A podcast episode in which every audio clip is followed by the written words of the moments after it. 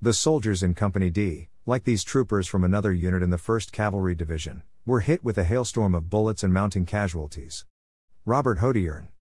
The Battle of 506 Valley ranks among the top battles of the Vietnam War, yet rarely appears in histories of the war and is not well known except by those who survived.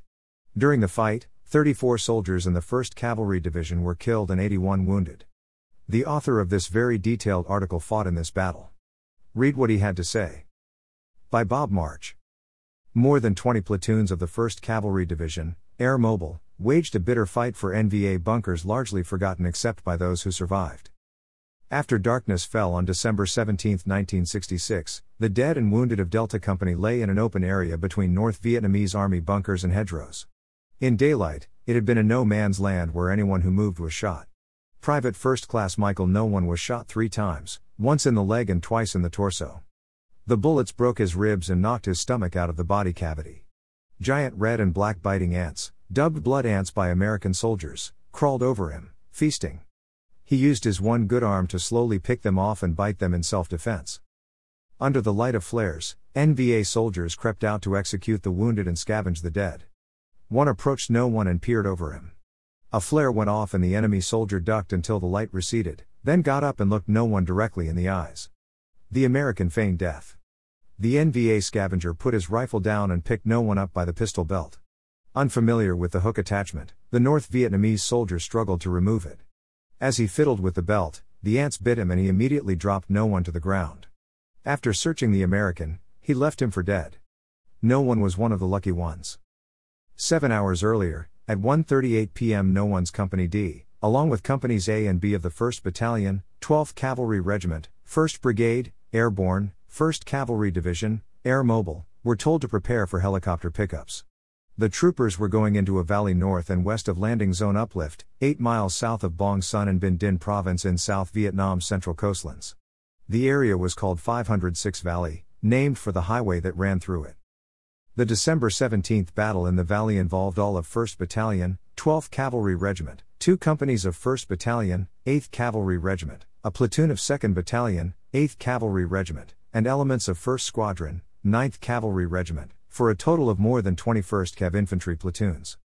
In number of U.S. casualties, the Battle of 506 Valley ranks among the top battles of the Vietnam War, yet rarely appears in histories of the war and is not well known except by those who survived. During the fight, 34 soldiers in the 1st Cavalry Division were killed and 81 wounded, according to the division historian's report after the battle. More than half of those killed were assigned to Delta Company, which suffered 18 deaths, all but one in 2nd and 3rd platoons, the company's highest one day death toll of the entire war. Delta had 12 men wounded. U.S. troops head for their helicopters, as did companies A, B, C, and D of the 1st Battalion, 12th Cavalry, when ordered to helicopter pickup zones the afternoon of December 17, 1966, after another unit of the 1st Cavalry Division ran into a large force of the North Vietnamese Army. Bettmann slash Getty Images. Company D, Initially, the battalion's combat support company, reconnaissance, mortars and weapons, had recently been reorganized into a line infantry company, although 1st Platoon continued to be used as the battalion's recon unit. A six man long range reconnaissance patrol team from 1st Platoon was sent out two days before December 17 to identify NVA activity in the valley. Recon team member SPC.4 Larry Nolan was concealed in an observation position behind thick bamboo and elephant grass. Sweat dripped down his nose as he sat motionless and waited. 18 NVA soldiers, carrying mortar tubes and base plates, approached the recon team, which watched the NVA moving cautiously across the American front. An NVA scout, walking parallel to the line of march, approached the team's positions, checking for the possibility of ambush. He pushed the bamboo concealment back with the barrel of his AK 47 assault rifle and looked Nolan right in the eye from three feet away. Pretending not to see Nolan, the scout let the grass spring back into place. Nolan shot him dead. The team's position was blown. A running firefight ensued. The NVA headed for the cover of a nearby tree line and the LRP team ran downslope towards a possible pickup zone near a small village, recalled SPC. 4 Stephen Chestnut, a member of Delta's recon platoon, in an interview with this article's author. Before the team could reach the pickup zone, it was surrounded by the larger enemy force. One recon trooper was shot in the elbow. His bone fragments wounded team leader Sergeant Curtis Smith in the lower leg. The team was in trouble and needed help. Two heavily armed black CH-47 Chinook helicopters arrived at 1:15 p.m. and hosed down the NVA, driving the enemy out. A few miles away, the opening act of the 506 Valley engagement was well underway. The first round of fighting began when Company C, 1st Battalion, 8th Cavalry, was on a morning patrol using an XM2/E63 personnel detector, a backpack size sensor and tube that samples the air to detect concentrations of ammonia, a characteristic of sweat and urine. The People Sniffer led Company C to an estimated platoon size NVA force in the hills above the 506 Valley, and a fight between the two forces began about 10:03 a.m. The NVA fled down the hill toward a village, leaving behind equipment, including a radio switchboard, implying the presence of a much larger force. The 1st Squadron, 9th Cavalry's aerial scouts in H 13 Sioux Scout helicopters were deployed to find the enemy. At 1:34 p.m., they reported the NVA forces were dug in around the village. The squadron's ground platoon was then flown in on Hueys. The platoon immediately ran into a buzz saw of fire from AK 47 assault rifles and machine guns in NVA bunkers. Significant casualties forced the cavalrymen to pull back. Lieutenant Colonel George D. Eggers, Jr., commanding 1st Battalion, 12th Cavalry, and responsible for operations in the area, realized the enemy force was much larger than estimated. At 1:38 p.m., he told the battalion operations officer, Major Leon D. Beery, to order all 1st Battalion companies to the nearest helicopter pickup zone and prepare to join the fight. Companies A, C and D were to attack from the north and Company B would be inserted to the east to cut off an enemy escape. Elements of 1st Battalion, 8th Cavalry, and 1st Squadron, 9th Cavalry, were already deployed from west to south. Delta Company hurried to its pickup zone. On December 17 the company was commanded by its executive officer, 1st Lieutenant Chester Cox, an airborne ranger acting for the commanding officer, Captain Barnett, who was on leave. At 3:40 p.m., 2nd Platoon led by 1st Lieutenant Paul Prindle and 3rd Platoon led by 2nd Lieutenant Timothy Feiner helicoptered to a landing zone near Thatch Long, 2. The numeral indicated the village was the second one in the valley with the same name. Delta secured the landing zone for the battalion's Company C, then moved southeast. Within 15 minutes Delta made contact. One of the Delta Company men in the fight was SPC. 4 Jack Deaton, a married, 22 year old airborne volunteer, who arrived in Vietnam on September 1, 1966. Shortly before the 506 battle, Deaton confided to SPC.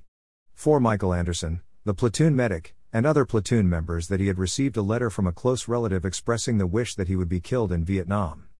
He did not elaborate. Deaton was upset, and his buddies were concerned about him. Caustic letters were common, but for someone to wish death to a combat infantryman was extreme. Deaton's buddies wondered had someone in Deaton's life become a hardcore anti war activist, or worse, a North Vietnamese sympathizer? Had he said something unwise that fueled such sentiment? Deaton would not say. With that letter in his pocket, a pall hung over him on December 17. Staff Sergeant Joe Musial, on the radio, in Company D, 1st Battalion, 8th Cavalry Regiment, 1st Cavalry Division, Air Mobile, learns that the rest of his company is pinned down on the Bong Son Plain of the Central Coastlands in February 1967. Just a couple of months earlier, in December 1966, Company D, 1st Battalion, 12th Cavalry Regiment, found itself in a similar predicament in the same region. Robert Hodierne. In a comprehensive account of the 506 Valley Battle, 1st Lieutenant Stephen Shop of the 1st Cavalry Division History Detachment described how events unfolded. Delta Company had formed an assault line facing a hedgerow. Feiner's 3rd platoon was on the right, or south end. Prindle's 2nd platoon was on the left, north end. The NVA was positioned just beyond a second hedgerow. But no one was aware of that, Shop noted. The enemy positions were of the cleverest camouflage, impossible to detect. Delta passed the first hedgerow and was out in the open again, not 10 feet from the second hedge, when the enemy at last revealed their presence with a fusillade of bullets, Shop wrote. The surprise was effective. Delta was now in the open with no place to turn except over more open ground. The first enemy burst down Private First Class Timothy Ewing in Deaton. The NVA found Deaton still alive and put another burst in him, Shop recorded, adding that squad leader Sergeant William Cook was fatally wounded. SPC.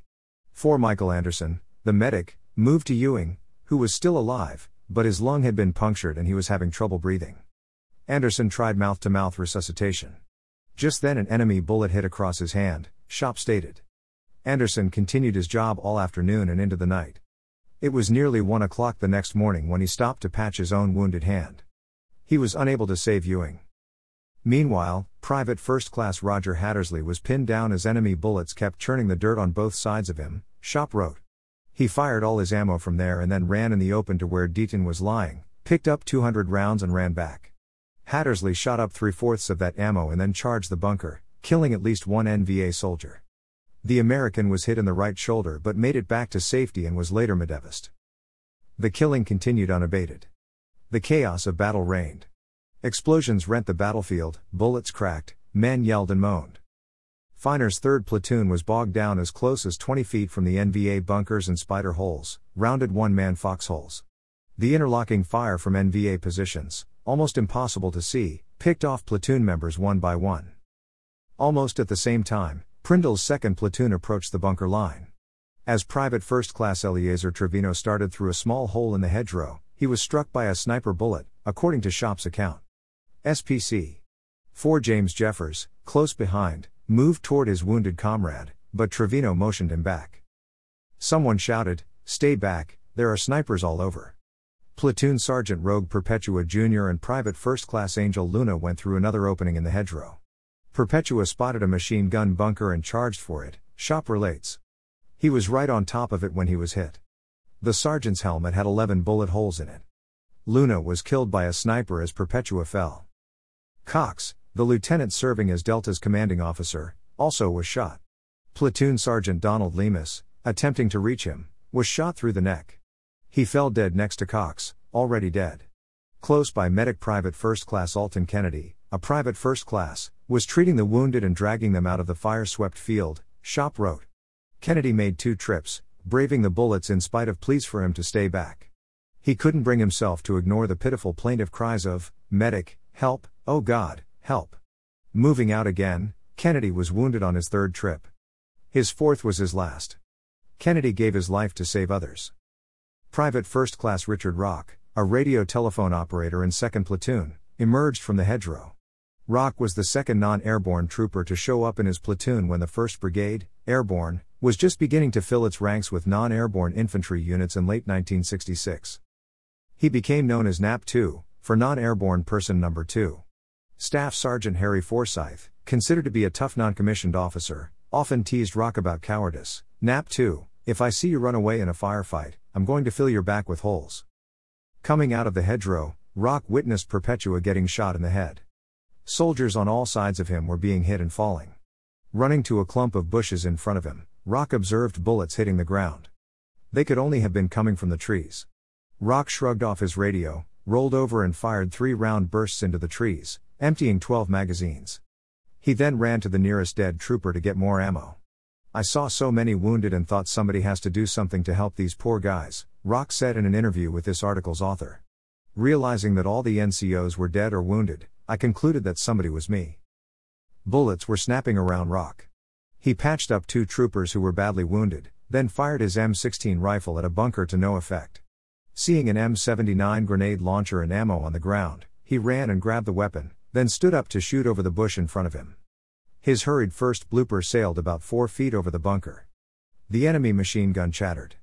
His next shot hit the corner of the bunker opening. On the third shot, he stood up, again exposing himself. Yet he took his time, aimed carefully, controlled his breathing and trigger pull, and sent a round through the bunker opening, silencing the machine gun. Feiner and Forsyth attempted to bring in artillery, but neither was able to pinpoint his location on a map because they were enveloped in a thick jungle and couldn't see the hills that would have established their position. They did a position estimate and called in smoke to confirm, but the smoke rounds were too far away and could not be seen because of the dense jungle. Their position estimate was incorrect by 1 kilometer, 0.62 miles, to the east. It almost didn't matter because Delta Company's closeness to the NVA positions and the large number of helicopters in the air ruled out artillery fire for fear of hitting U.S. troops. Rock continued to patch up the wounded. He retrieved weapons for those who could hold one, gave each man a sector to watch, and said, Kill anything that moves. Picking up the wounded by the collar, he dragged them to a safe area, making multiple trips back and forth while under fire. A staff sergeant in the 1st Cavalry Division takes stock of his situation. After the December 17 fight, survivors returned to the battlefield to assess the losses and see if there were men who could be saved. Robert Hodierne. Helicopter rocket artillery roared in but had only a momentary effect on the bunkers and wounded some of the Delta GIs. It was called off. During the battle, two helicopters were shot down and seven were damaged so severely that they could no longer fly. Prindle, near the left side of the Delta line, was blocked by a barbed wire fence. As Prindle reached out to cut the barbed wire, Rock saw the lieutenant's watch casing disappear from his left wrist. The bullet left the base of the watch and the band intact. Undeterred, Prindle reached out again to cut the wire. This time a bullet hit in the front of his helmet, passed around the inside and blew an exit hole out the back, briefly knocking him unconscious. Like a fighter recovering from a knockdown, Prindle jumped up, grabbed a machine gun and yelled, Let's go. He, Rock, and SPC. 4 Calvin Brown headed toward a bunker to rescue soldiers lying out in no man's land. Prindle fired the machine gun directly into the bunker while Rock and Brown went to get Trevino and a wounded medic. After that successful attempt, Prindle continued to use the machine gun to attack bunkers and suppress enemy fire long enough to allow for the rescue of other wounded. When his gun slowed from overheating, he found another barrel to replace the original and returned to the fight. About three hours into the battle, Rock heard Forsyth's voice rise in the distance Hey Rock, are you still alive? Rock yelled back, Yeah, why? The sergeant asked, Are you gonna run away? Rock answered, Why? Forsyth's response, If you do, I want to go with you. Despite the circumstances, Rock had to laugh. After sunset, Delta Company and other elements of 1st Battalion, 12th Cavalry, were consolidated at a landing zone about a half mile northwest of the battle area. Wounded men needed to be medevaced. Flying conditions were terrible with poor visibility, a low ceiling, and hostile ground fire. While green tracers converged on him, Feiner bravely pointed two flashlights in the air to guide the medevac choppers. Later, a wounded man arrived from the jungle. Struggling to speak, he said there were still men alive in the killing zone. First Sergeant Gene Helgeson assembled a medical team to look for anyone who might still be alive. The volunteers included Captain Edward Wagner, the battalion surgeon, SPC. 5 Donatus de Beatties and SPC. 4 James Ennis, both combat medics. NVA soldiers were still plentiful in the area. The shop report describes what happened next. Helgeson's team crept around, looking for American wounded, treating them and pulling them back for evacuation. There can be no doubt that Helgeson and crew put life back into men who otherwise would have surely died from their wounds. Having spent hours lying wounded and alone, faced with marauding North Vietnamese and fending off insects, no one was near despair. He remembers seeing someone quietly approaching him in the dark and fearing that it was yet another NVA soldier. But a shadowy figure grabbed his wrist and whispered, This one's still alive. The shadowy figure turned out to be Wagner, who was in a precarious situation for a battalion surgeon just out of medical school. Helgeson's team carried no one back to the landing zone, where he was treated and kept alive. It was not possible to bring in medevac choppers because of fog, so he was evacuated at the first opportunity the next morning. The medevac helicopter sped at maximum power to the hospital, where the staff immediately took no one into surgery. Giant ants still infested his body and clothing. The surgeon sprayed anesthetic gas to knock out and disperse the ants before they could work on no one. He was given last rites twice before his eventual recovery at a hospital in Japan. Private First Class Michael No One, shot three times in the battle and almost left for dead, survived his encounter with the giant blood ants and recovered at the 106th General Hospital, Kishine Barracks, Yokohama, Japan. Michael No One Collection. By the end of the day on December 17, Delta Company's fighting force had been reduced to half its size. Only 35 of 62 men in the 2nd and 3rd platoons were alive and functioning. The acting commanding officer, Cox, was killed, as were all of the platoon sergeants and most of the other non-commissioned officers. Deaton, the soldier with the wish you would be killed letter in his pocket, was posthumously awarded a Bronze Star with a V device for valor. The accompanying citation stated Several men in the platoon were felled during the opening volley of fire. Standing up in the fire swept field, Specialist Deaton led his men straight at the startled enemy force. In the exchange of intense close in fire, Specialist Deaton was mortally wounded. The remnants of Delta were attached to Charlie Company where they spent the night being tormented by snipers. SPC 4 Carlisle Motto from Bravo Company shot 10 snipers out of the trees using a starlight night scope which magnified light from stars and the moon to illuminate the area viewed. That night, most of the NVA dispersed in small groups heading into the mountains.